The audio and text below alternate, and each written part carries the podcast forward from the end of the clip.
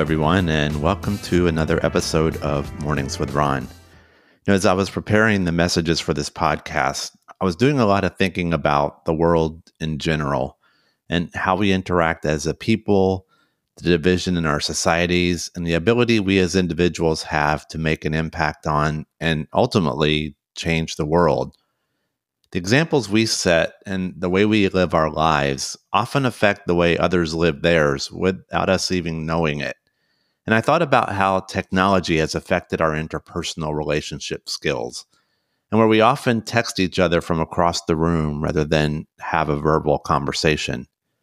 I thought about the opportunities we have to make a difference in the world and how we can create change with just a simple act when we have the courage to do that.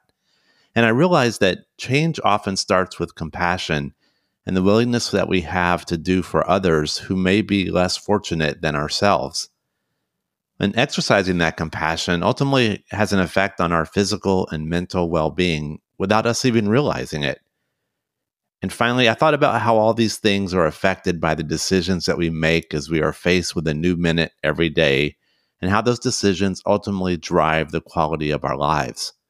We'll discuss all of those things in the podcast, and I hope that you enjoy. So let's start with the question Has technology affected the act of conversation and our interpersonal skills? And there's no question that technology has changed the world. The days of pulling over to look at the map to see where you're going, faxing information to those with whom we do business, and leaving voicemails to make contact with individuals all seem to be relics of the past. Communication is now instant, often with expected instant response. And information is at our fingertips with just a few keystrokes in our computers or smartphones. The ability to increase our knowledge has grown exponentially. The opportunity to interact electronically is now at our fingertips. However, at what cost has this advancement in technology been to our art of conversation and development of interpersonal relationships? If you wanted to speak to a friend or family member before smartphones, you walked down the street, got in your car, or met up at the local coffee shop or restaurant for a conversation. For those minutes, you interacted with each other without disruption. You were truly interested in what each other had to say and were intimately involved in each other's lives. Sundays were reserved for family dinners. We sat around the table in the evenings for our evening meals Family outings involved interacting with each other on a personal level. While technology has brought so much into our lives, in some ways it's stolen those things that we held most dear. Think about it. Picture the last week in your own homes. How many times were you sitting together on the sofa, having dinner, or in friends or family's presence, and the majority of that time was spent on your smartphone? How many times did you actually sit and have a conversation asking about each other's day, or had an in depth conversation about what was going on in each other's lives. How often has our interpersonal relationship been with an electronic device rather than those that we care for and love? For me, I think about this a lot and find myself guilty of all of the above. This caused me to examine the effect that this has had on my art of conversation. Now, there's no question that technological devices have become addictions, However, they are now ingrained in our lives and have become the tools that we need to accomplish so many things. Breaking that addiction has become difficult. Having better relationships with our devices than those we love has affected not only the art of conversation, but the interpersonal skills that we desperately need to regain the respect we need for each other as human beings so that we can move away from the division that we experience daily. While technology has served us well in our current COVID world, it seems that finding time for a break from the technology in the home and outside the home in a post COVID world is more important than ever. It will not only benefit our close personal relationships, but the way we see society as a whole. Good, robust disagreement with facts and truth are healthy and building blocks for strong relationships. Relying on often incorrect information that spreads like wildfire through technology serves as a detriment to this effort. At this point in our lives, I believe that we can all use a scheduled technology break during our weeks. Take a walk together, share what's going on in your lives, revive the art of conversation, and enhance your interpersonal skills. That in itself may be the starting point for a better world. You know, everywhere we look today, it's all about the vaccines, and uh, there's a lot of conversation going on about the vaccines. And I was thinking about vaccines in a little different way um, and about how we can be the catalyst that makes change in the world. And so I titled this next message, We Can Be the Vaccine for Change. Responsibility for a world filled with compassion and caring begins with us. To live a life of truth means that we recognize each other for our individuality, accept each other with our faults, and strive to treat all individuals as equal human beings. This is done while doing what we can to live our best life. There are many who make that task difficult for us. However, if we stay true to who we are and draw on the lessons of compassion and caring that we were taught as children and young adults, we truly can be the vaccine that injects change into this turbulent world. Many times we tell ourselves that we are only one person and have no power to affect change.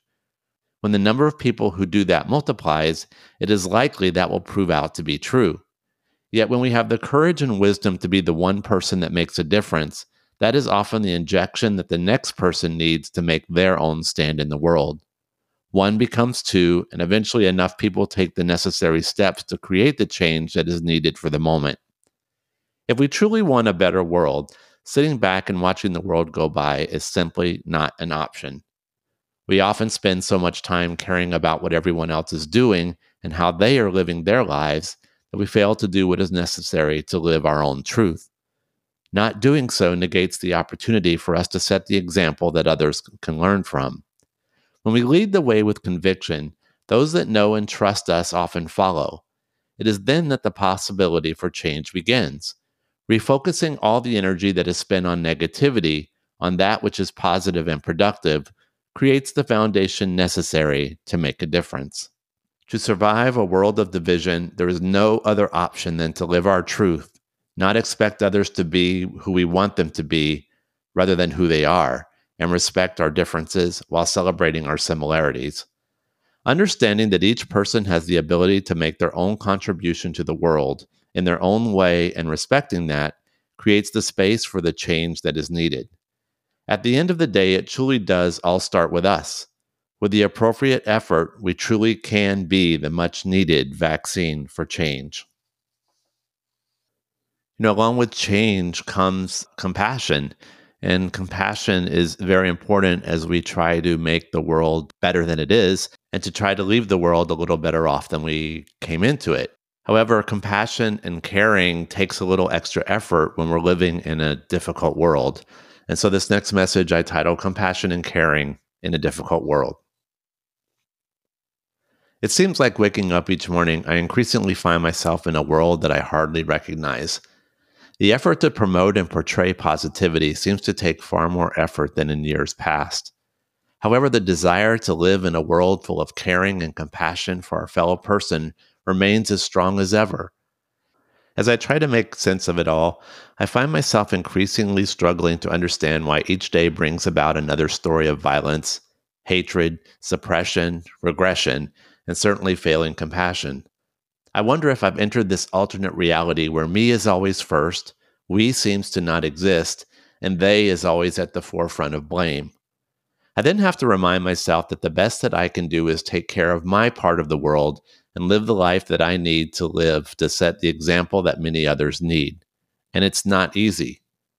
When you have an innate compassion for people, there is a natural tendency to want to avoid conflict.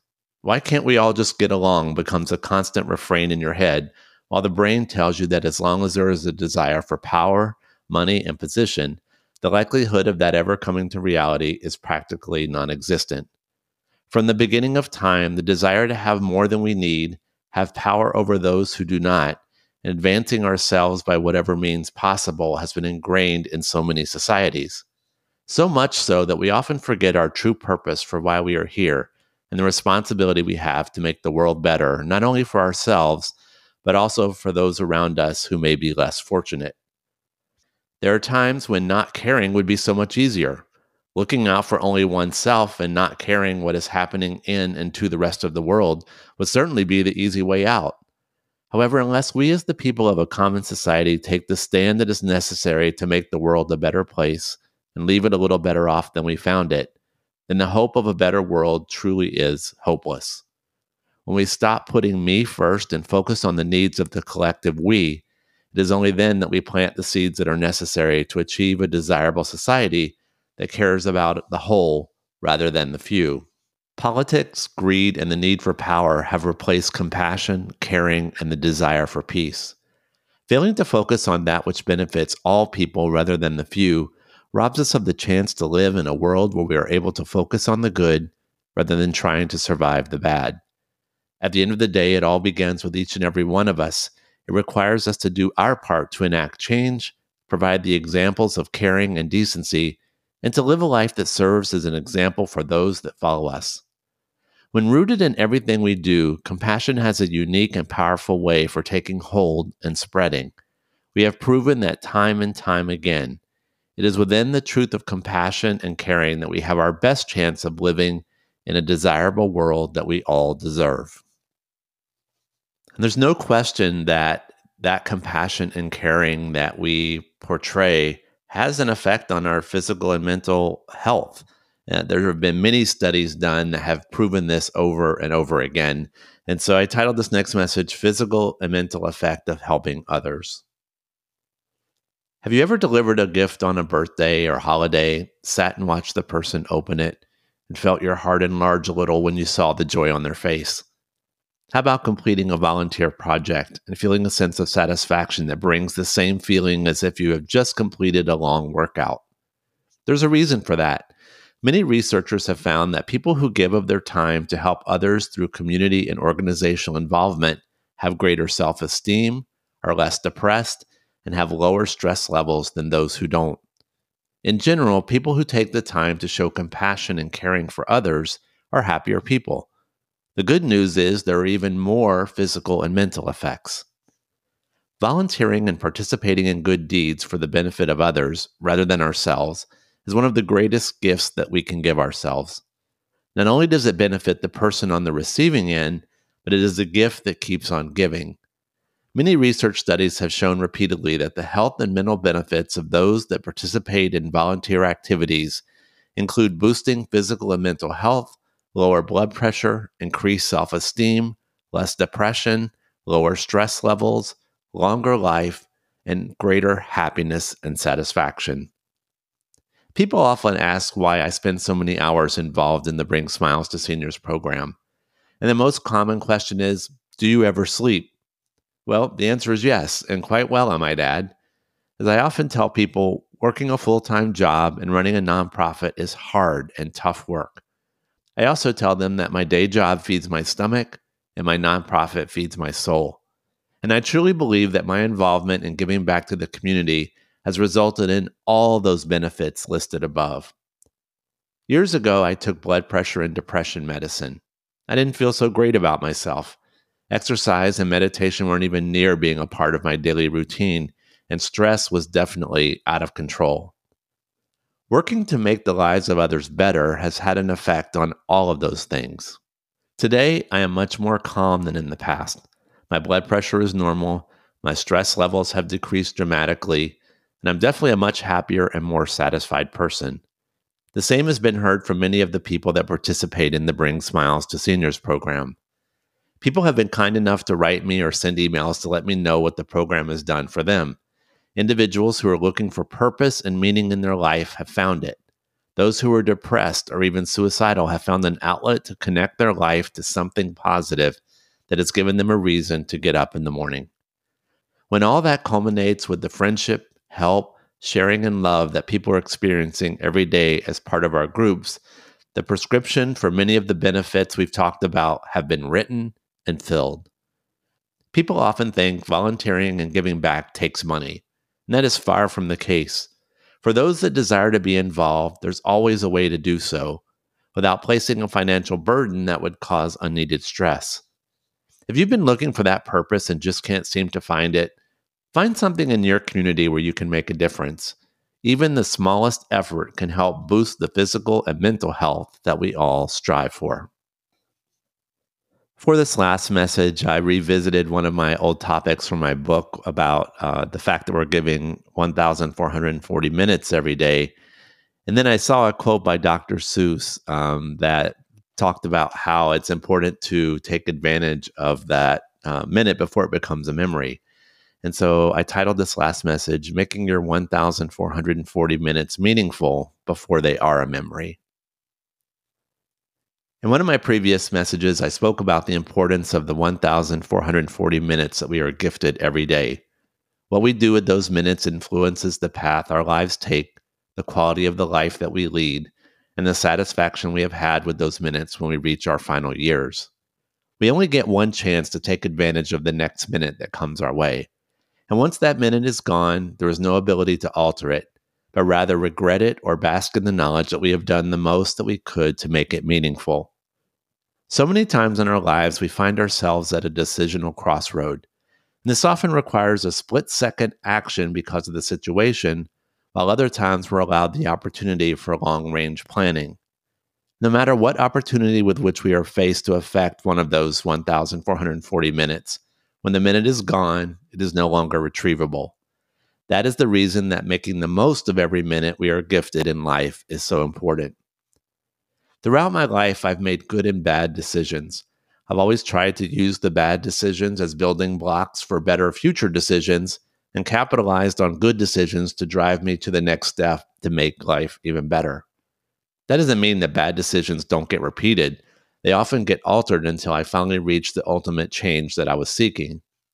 As most people, I do ponder those minutes of the past that could have altered the path that I was trying to take and failed.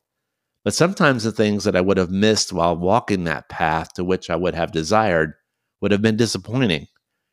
I also learned that it's most important to focus on the future minutes that you have the ability to change that could ultimately make life better. Finally, the thing that I regret most is not taking advantage of those opportunities that presented themselves to affect my next minutes when I had the opportunity.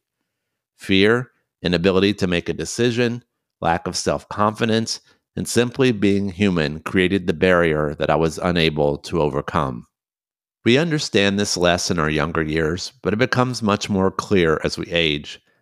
The importance of living each and every gift minute that we are given to the fullest is ultimately what makes life meaningful and wonderful.